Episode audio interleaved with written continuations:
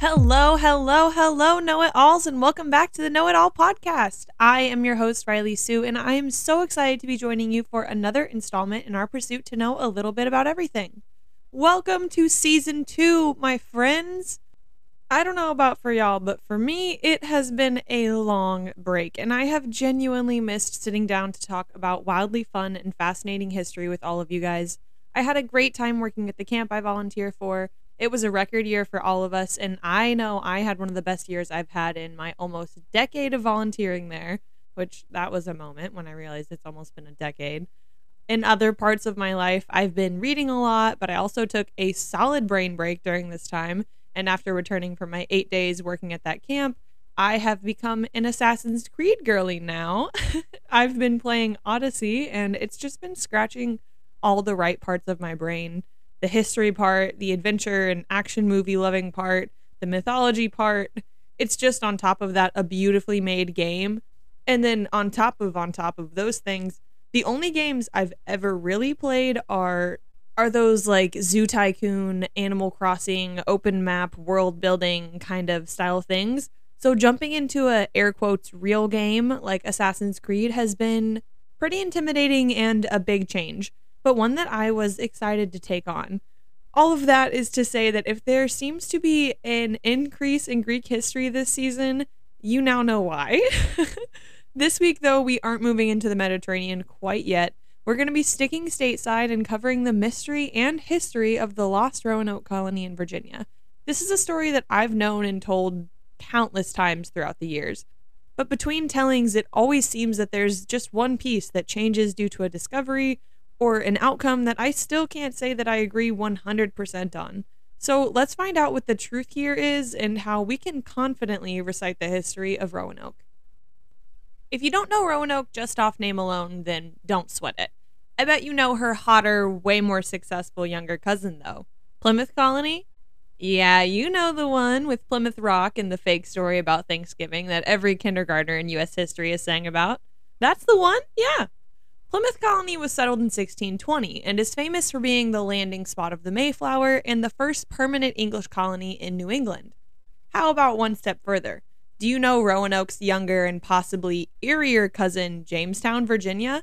You've probably seen her in the 1995 Academy and Golden Globe winning film Pocahontas. Or maybe you know that nearby Jamestown in 1619, the first enslaved African people arrived to British North America.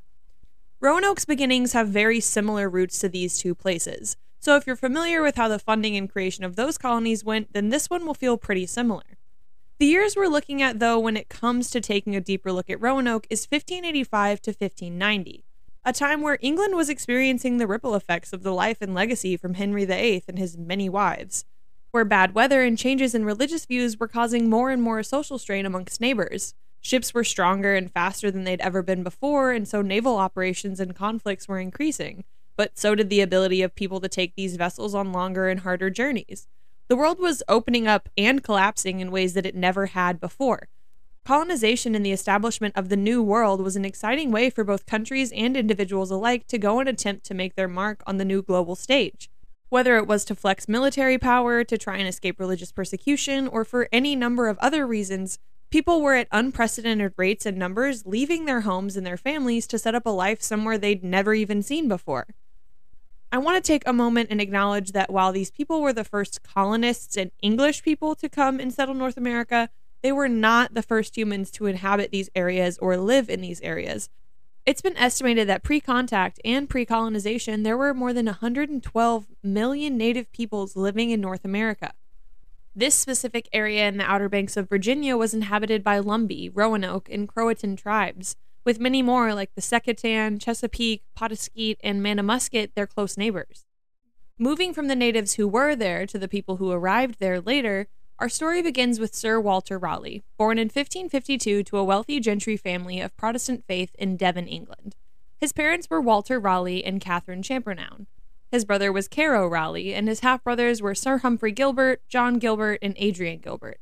Walter's mother, Catherine, had an aunt named Cat Ashley, who was a governess to Queen Elizabeth I. Auntie Cat introduced both Walter and Humphrey to the Queen's court, though their mother's long familial history meant that they had an in already anyway. Nepo babies of England. And during both the reigns of Elizabeth I and James I, all of the Raleigh and Gilbert brothers became very prominent.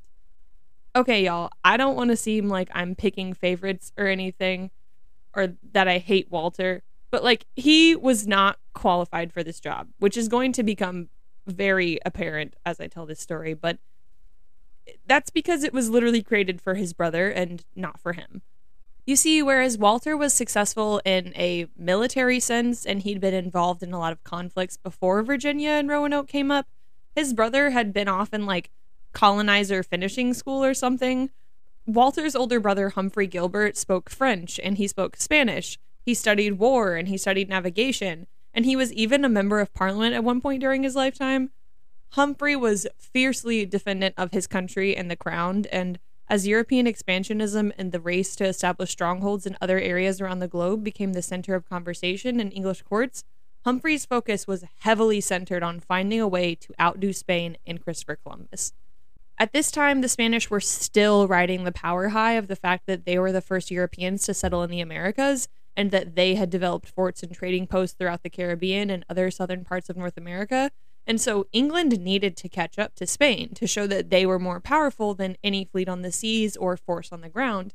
That meant that they needed to settle in the New World. So Humphrey was really into the idea of England becoming a powerhouse in expansion. He was constantly traveling back and forth from England to later Canada or the United States, and Humphrey particularly spent a lot of time in Newfoundland, briefly claiming the land for England in 1583. He was unsuccessful because on the passage back from that expedition, Sir Humphrey Gilbert died aboard his ship, the Squirrel, yes, the Squirrel, during a storm. The entire vessel and all hands were lost shortly after they spotted a sea monster that had the head of a lion with glaring eyes. Pretty eerie, in my opinion. And Humphrey was like totally degaffed the whole time, sitting on the end of the boat, just like reading a book. Anyway, but before Humphrey had passed, he had secured a patent with the crown to go and explore the New World with intent to establish a colony. Humphrey died in 1583, but by 1584, the patent to establish that colony had been divided and passed to none other than his younger brother, Sir Walter Raleigh. Walter undertook the patent and the expedition for any land north of Spanish Florida and south of Newfoundland thus embarking on the first sustained attempt by the Crown at colonization in North America. As I mentioned before, there were a few different native groups that lived in this area pre contact. There had also been an exploration of the Outer Banks by Italian Giovanni da Verrazzano for France in 1524, but he thought that the area south of Roanoke Island, Pamlico Sound, was the Pacific Ocean, and so Giovanni concluded that the barrier islands were just an isthmus and therefore were connected to large pieces of land rather than existing as their own barrier coastline. Giovanni thought this was a shortcut to China and took his findings back to the King of France and to the Crown of England, but neither of them were interested in pursuing the matter at that time. Walter Raleigh was officially granted a charter on March 25, 1584, specifying that he needed to establish a colony by 1591 or he would lose his rights to colonization. It also specified that he was to, quote, discover, search, find out, and view such remote heathen and barbarous lands, countries, and territories to have, hold, occupy, and enjoy, end quote. One of the main objectives for Raleigh's establishment of a colony was that it would serve as a base from which to send privateers on raids against Spanish treasure fleets. Also, part of the charter and agreements was that Walter Raleigh was forbidden from leaving the Queen's side, so instead of going on the voyages and governing his colony from, you know, the colony, he instead delegated the missions to his associates and did his best to oversee the creation of this entirely new world from London. In a world where boats sank all the time and took months to go back and forth, and phones didn't exist, never mind the internet or anything like that, he was supposed to remotely work from London on opening an entirely new country in Virginia. Like, that's just not seeming possible, even if my boy Walt had access to the internet. There's no amount of Zoom calls or Slack messages that can build a country. Like, Rome wasn't built with an IM or whatever the saying is. Quickly after Walter was granted his charter and set up his home office, arrangements were made for someone to go on an expedition and explore this new claim. The Amadas Barlow expedition departed from England on April 27, 1584, with two ships. Philip Amadas was the captain of the larger vessel, and Arthur Barlow commanded the other. The ships used the standard trade route for transatlantic voyages, sailing south to catch trade winds and into the West Indies, where they then stopped to collect fresh water. The ships then sailed north until July 4th when they sighted land at what would later be called Cape Fear. The fleet made true landfall on July 13th on what's now Nag's Head, and they named the location that they landed at Port Ferdinando after a sailor named Fernandez who had discovered it. The native groups in this area had likely encountered or at least observed Europeans that were on previous expeditions. The Secretan tribe controlled Roanoke Island and the mainland between Albemarle Sound and Pamlico River. They quickly made contact with the English and established friendly relations. The chieftain of the Secretan, Wingina, had recently been injured in a war with the Pamlico, so his brother Granganimeo represented the tribe in his place. When the Amadas Barlow expedition returned to England in the fall of 1584, all members of the expedition spoke highly of the hospitality that was shown by the native people, and many members stated that they thought Virginia's Outer Banks had a strategic location along the coastline and trade routes. The expedition also brought back two young native men, Wincheze, a Secretan man, and Manteo, a Croatan man whose mother was actually the chieftain of Croatoan Island. All the reports from the expedition said the land was pleasant and bountiful, making allusions to the Golden Age and the Garden of Eden. So the Queen was unsurprisingly impressed with the results of Raleigh's expedition that he had, air quotes, remotely overseen. So much so that in a 1585 ceremony to knight Walter Raleigh, she proclaimed that the land granted to him would be called Virginia, and proclaimed him, quote, Knight, Lord, and Governor of Virginia, end quote. This was all it took for Walter, or sorry, Sir Walter, to start running all around London looking for investors to fully fund a colony. Let's pause here on all the colony nonsense, and I want to take a second to talk about Wincheze and Manteo's visit to London. While the two men were visiting in London, they stayed with Sir Walter Raleigh at Durham House and were tasked with assisting scientist Thomas Harriot in deciphering and learning the Algonquin language. Wincheze and Manteo were a sensation in court, and the English people were fascinated by their presence. But, as I mentioned, they were there to help Raleigh gather intel, not to be a publicity stunt for his project. Raleigh kept his visitors close by and had them on restricted access. Wincheze was suspicious of English motives and never grew close to his captors, but Manteo befriended his hosts and was pleased to serve as a mediator and interpreter for the English people. He grew particularly close to Thomas Harriot, and the two men would spend days in each other's company. Harriot questioned Manteo closely about his life back in his homeland and learned information that was greatly advantageous to the English. And whether they cooperated or not, Sir Walt did make his exotic captives available to one group of people wealthy Britons. He allowed those with deep enough pockets to come and visit him and meet the two men, and Raleigh was successful in raising funds for his plans. A new expedition prepared to depart in 1585. On April 9, 1585, the fleet departed Plymouth, England, heading south.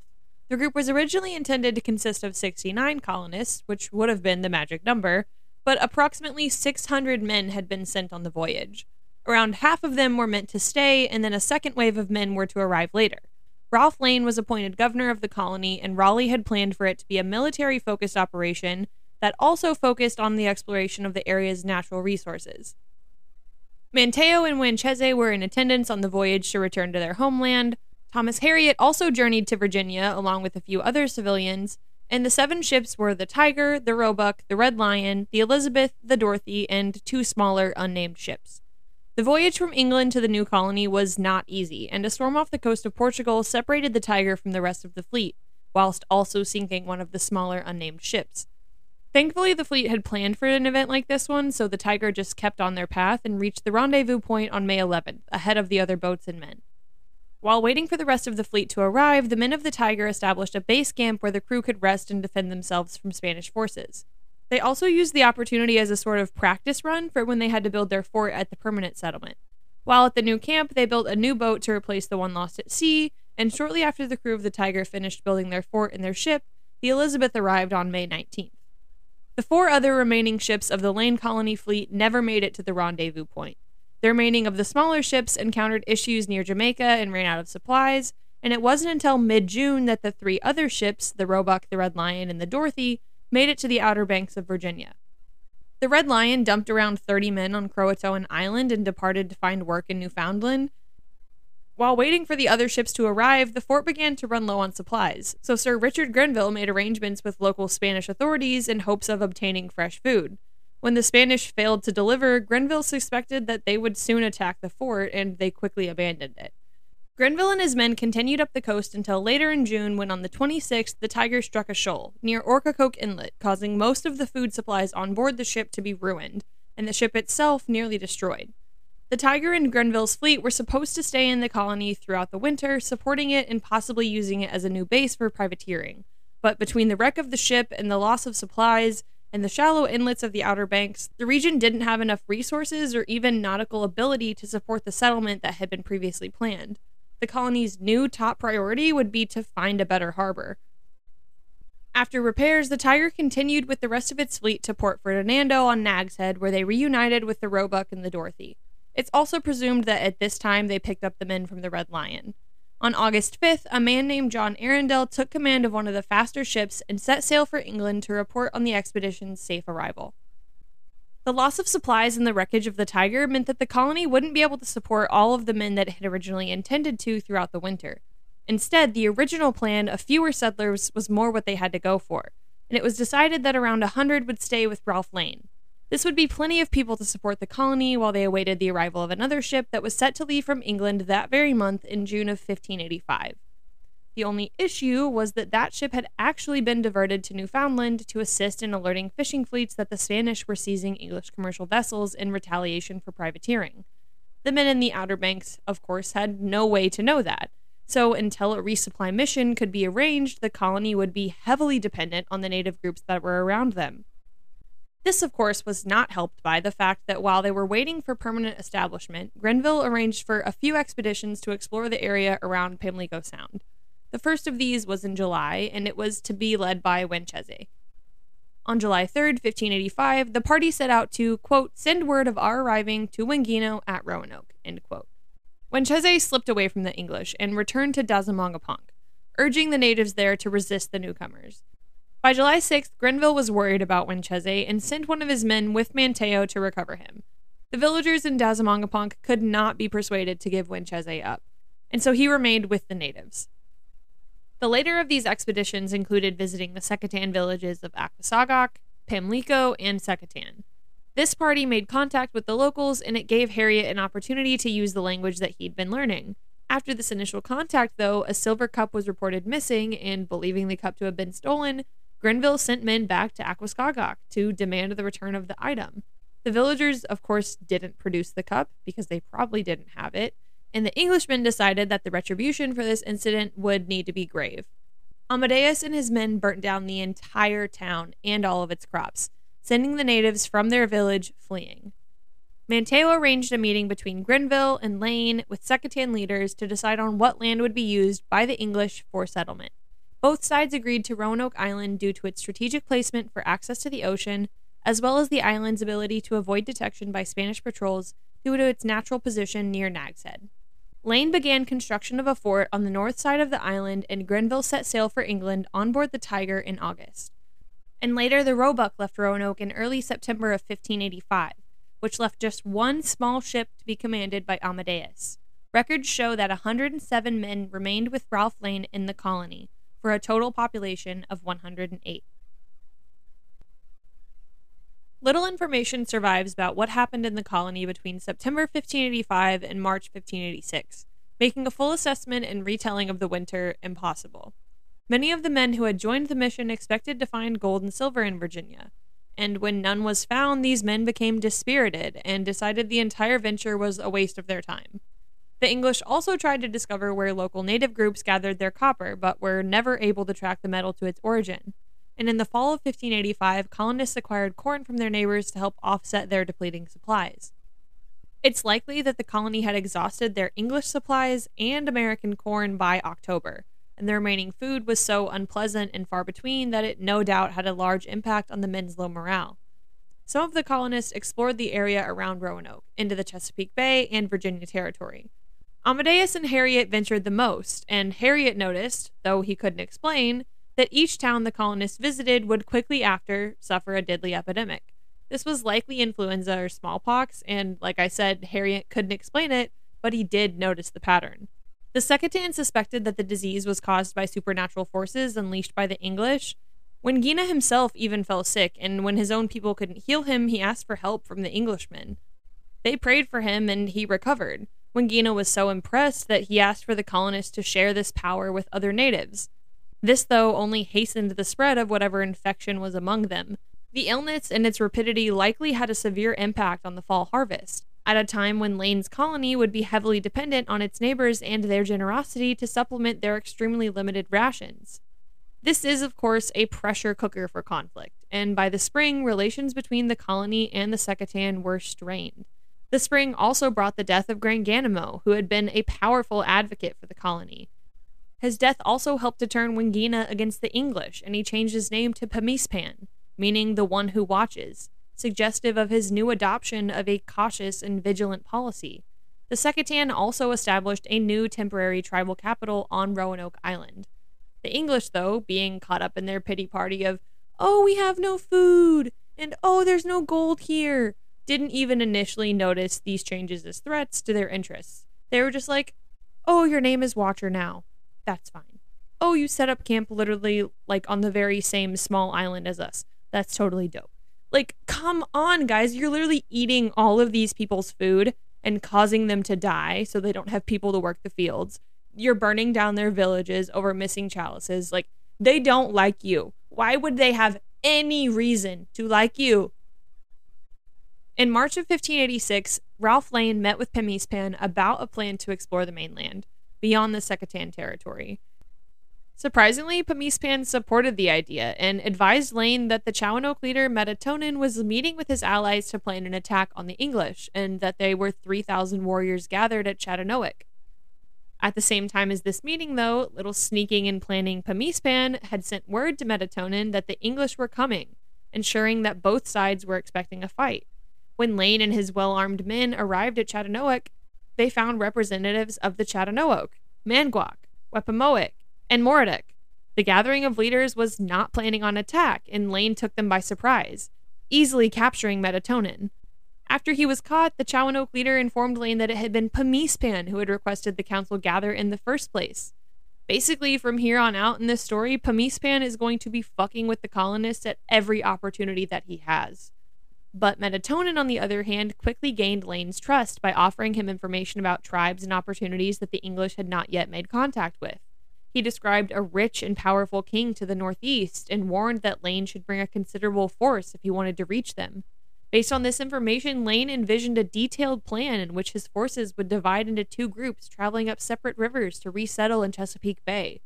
He ultimately decided, however, that he needed to wait on this mission until the colony received fresh supplies, which Grenville told him would be arriving by Easter of 1586.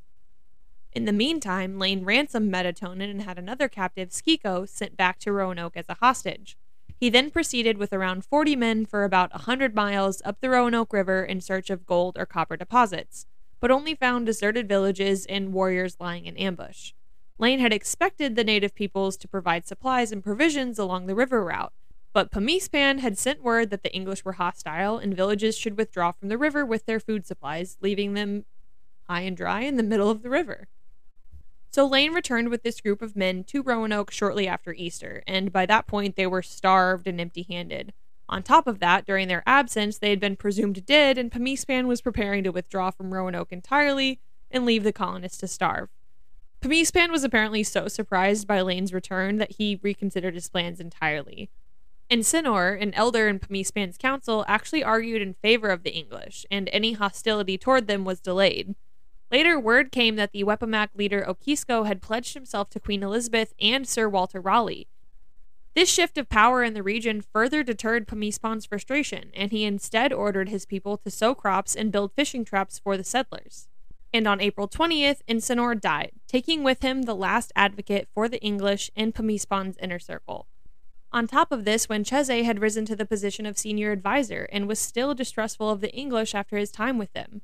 His confirmation of Pemispan's suspicions is all that it took. Pemispan evacuated the Secretan from Roanoke, destroyed all the fishing traps, and ordered his people to not sell food to the English. Left entirely to their own devices, the Roanoke colonists had no way to produce enough food to sustain their colony. Lane ordered his men to break into small groups so they could forage and beg for food in the Outer Banks and on the mainland.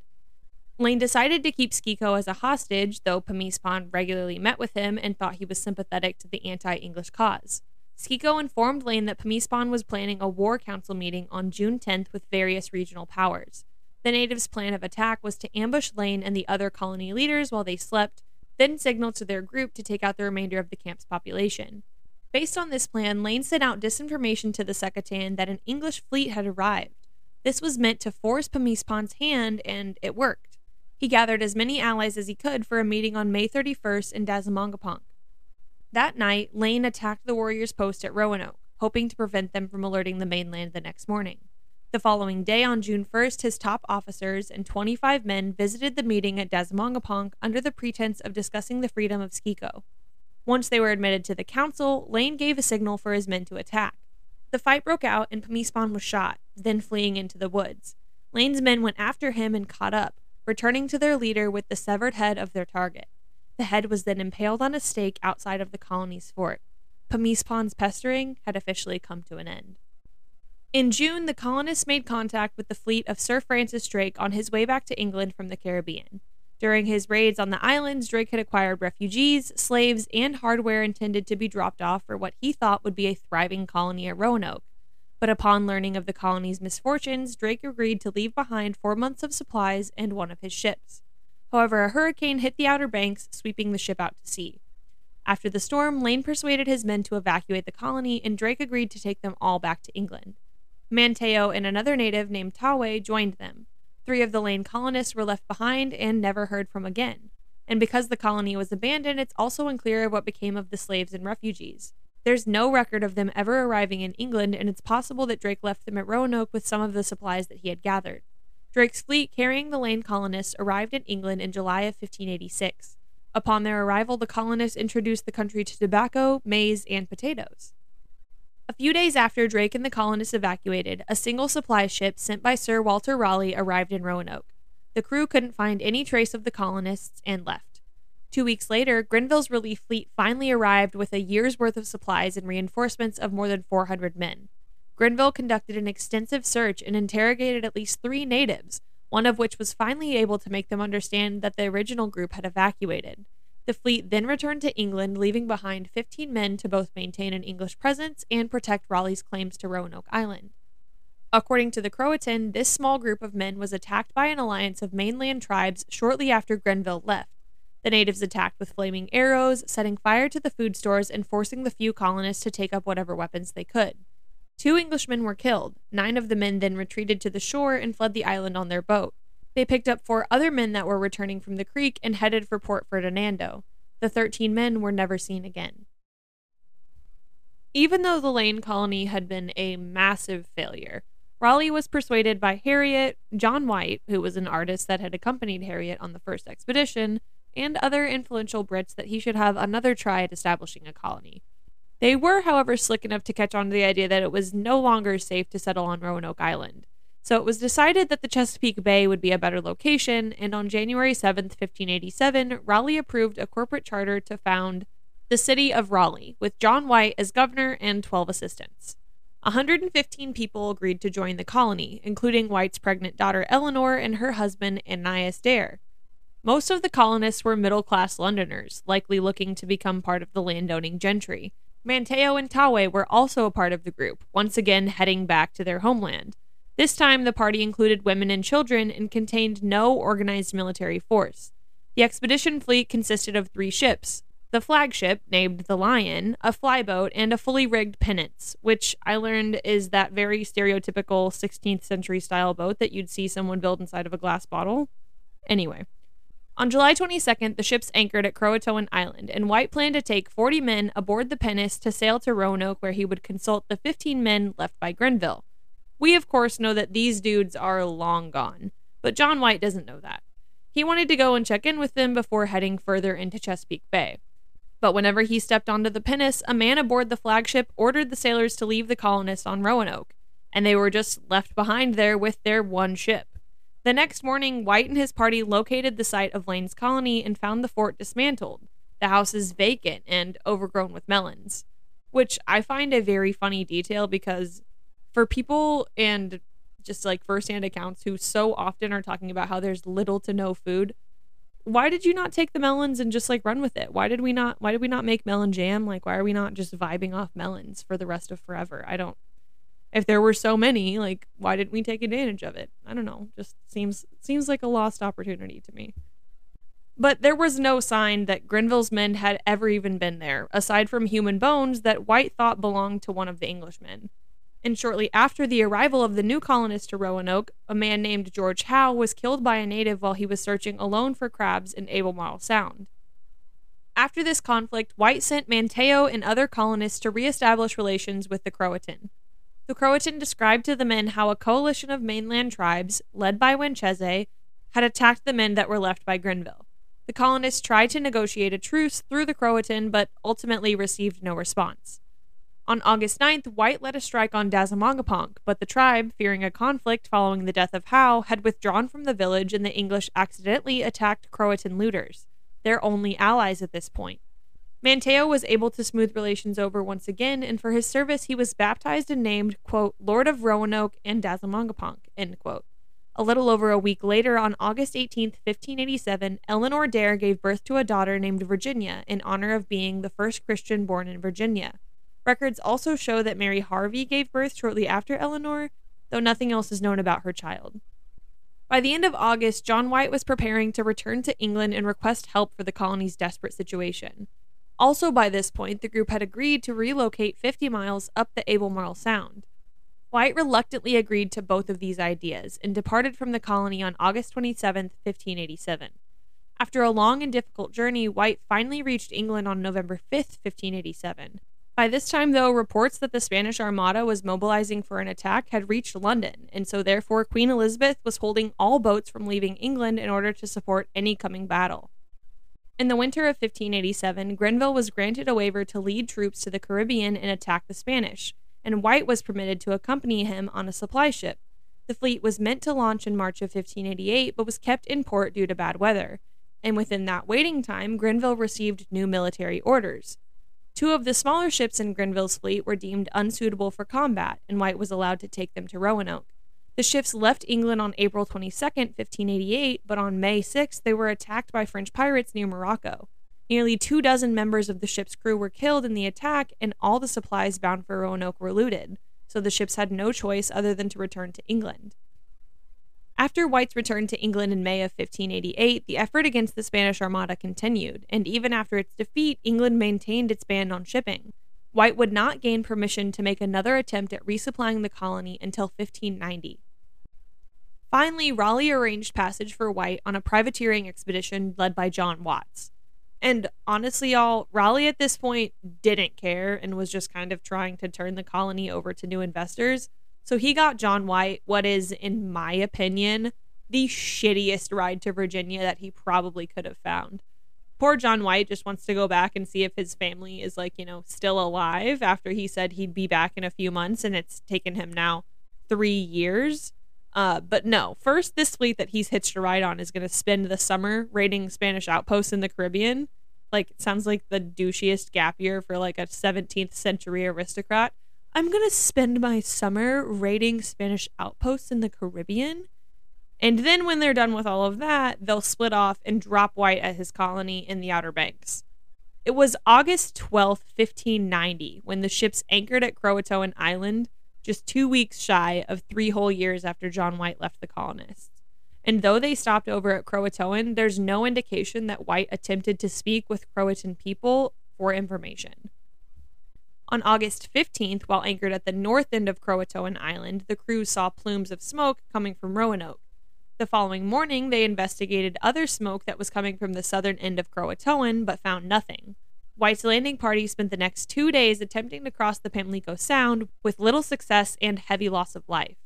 On August 17th, they sighted a fire on the north end of Roanoke and rowed towards it, but they reached the island after nightfall and decided to not risk going ashore. It was just too dangerous. The men instead spent the night in their anchored boats just off of the shore, singing English songs in hopes that surviving colonists would be able to hear.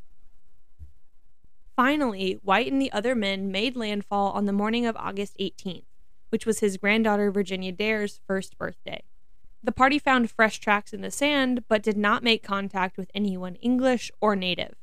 They also discovered the letters CRO carved into a tree, and upon reaching the site of the colony, White noted that the area had been fortified with a palisade, which is one of those like crossed stake fences that old woodsy forts, or I think I've seen it in like Clash of Clans.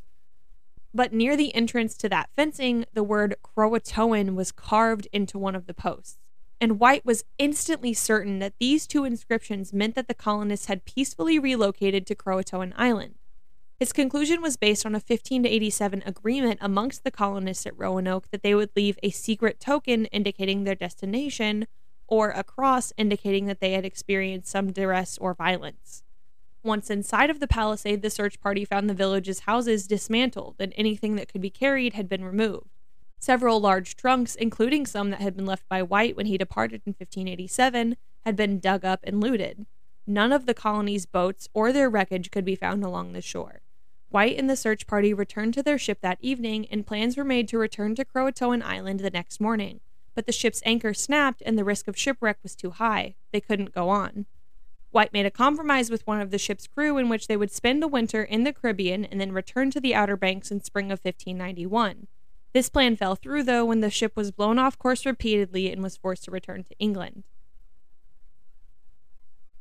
Whether it was guilt, survivor's remorse, or simply he couldn't admit his failure, John White said that it was likely the colonists were fine and had just relocated somewhere up the coastline, and they were probably going to be found any day now.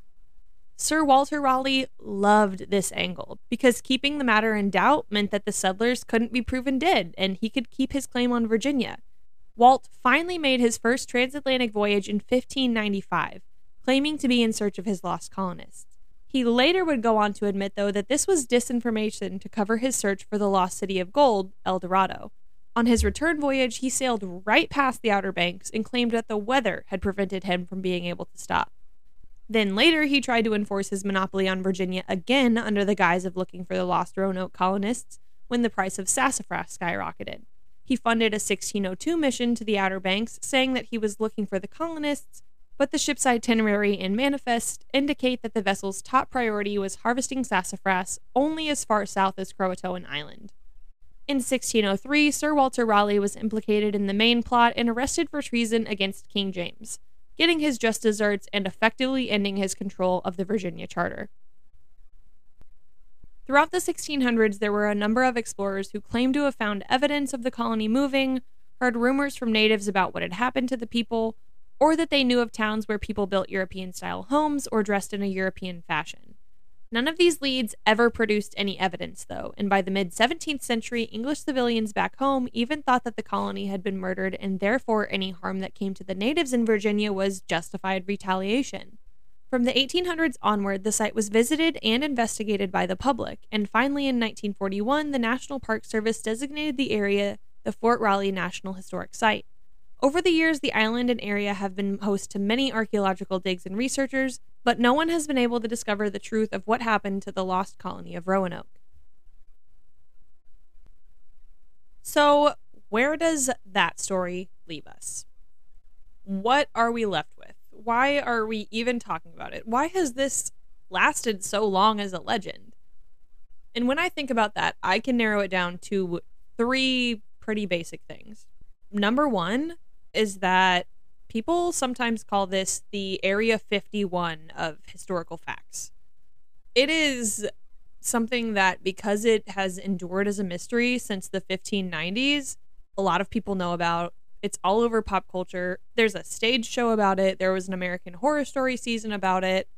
I mean, it's everywhere. I learned about it for the first time in elementary school, and I'm here talking about it at 25 years old. Taking it one step beyond that, though, I think that the question really lays in why are we so interested in this?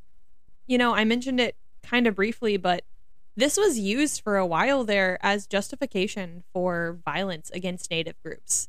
This was used as a, oh, look what they did to us, so we can do all this stuff to them. And so, at some level, it confirms historic racial biases. It confirms to you know, that European centric storytelling of world history that native people were violent, they were dangerous, they were something that needed to be controlled and changed. When in reality, when it comes to this story specifically, we're talking about expedition after expedition, group after group, year after year of Englishmen just coming to this area and taking from these people. I mean, at every turn, these people are coming here with the Barlow expedition, the Lane colony, the White colony. They're just coming here with basically not enough to do really anything, let alone create a whole, you know, new settlement. And they're just like, oh, help us. Like, we're here and you should just help us because we're here. And it's like, you've done nothing for us. You've there's no reason for you to be involved in this community of giving and this you know circle of life that not to sound like a disney movie but this circle of life that all of us are living in tune with you know of course all of these groups are trading amongst each other they're communicating amongst each other they speak each other's languages but you don't speak any of their languages you're not benefiting this feedback loop. You're not adding anything positive to it. You're just taking, you're just pulling and you're pulling and you're pulling. And so at some point, these people are going to act out, they're going to push back. And that just confirmed all of these biases that Europeans and English people had against natives. So, at some level, our obsession with this story is based in the fact that it makes natives other to the English people based in the fact that we tell it and we're like, oh, they must have been horribly harmed, which we have no evidence for that either. So, why is that immediately our answer? I think the second part of this is that it's very easy to sit here and be like, oh my God, this is a crazy mystery. And who doesn't love a mystery? I mean, I read all of the Nancy Drew books growing up. I was even a Pretty Little Liars girly. Like, I've been into mystery for a very long time, and this is one that is not only based in true historical fact, but has never been solved and arguably never will be. Which leads me to my third point. It's just genuinely interesting. I mean, from a true historical sense, when we follow every piece of factual information and source information that we can, we're still left with nothing.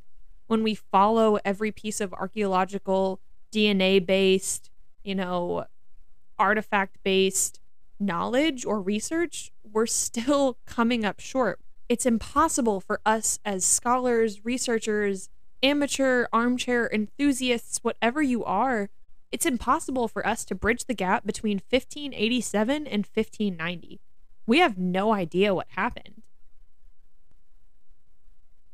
But if I had to guess, I'm going to land on three possible answers. Starting with the one that I think is nicest and easiest to think about, and ending with the one that is probably most likely, in my opinion. Number one is that they integrated peacefully. They went and lived on Croatoan Island, they left behind their marker, they wanted to be found, and it just so happened that because of time, circumstance, and shitty winds on the seas, John White was never able to go and find his people. And so they just lived out the rest of their days amongst groups that weren't originally their own. And it was just like that, all fine and whatever.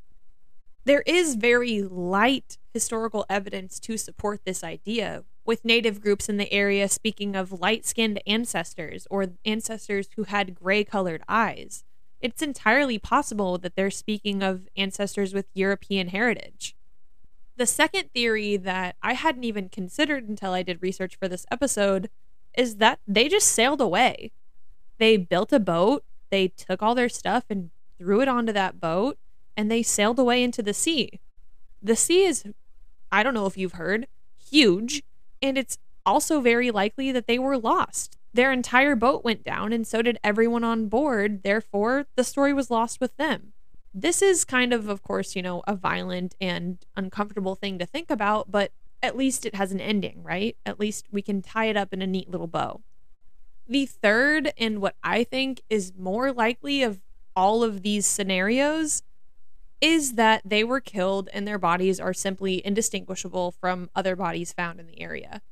I say this because, I mean, for one, I'm not an archaeologist and I'm not an anthropologist. So I don't really, I don't know. I'm sure that there are ways for you to tell what someone ate. I, I know there are ways for you to tell what someone ate or how they grew up or where they grew up based on the isotopes in their bones. But based on the research that we have right now, I'm going to hypothesize from my little pea brain in my podcast room recording that it's just kind of possible that we've missed them amongst the thousands of other burial sites and bodies that are around here.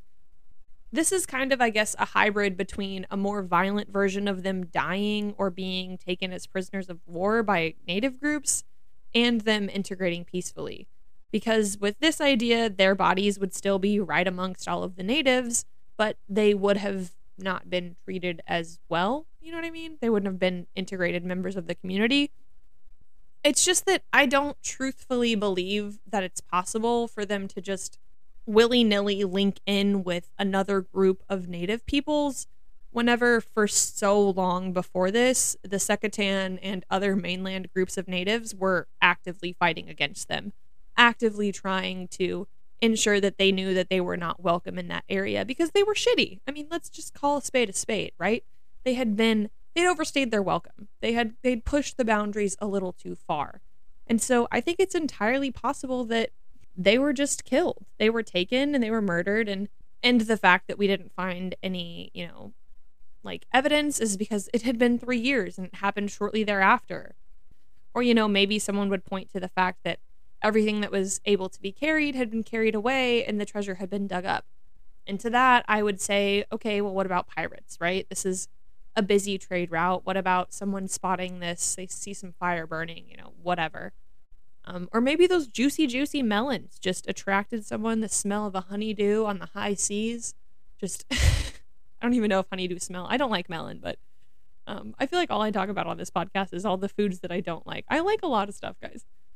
Anyway, but I don't, I don't know. I don't know what happened, and that's the reason I'm sitting here talking about it is because no one can say that they do know, right? That's the whole shebang.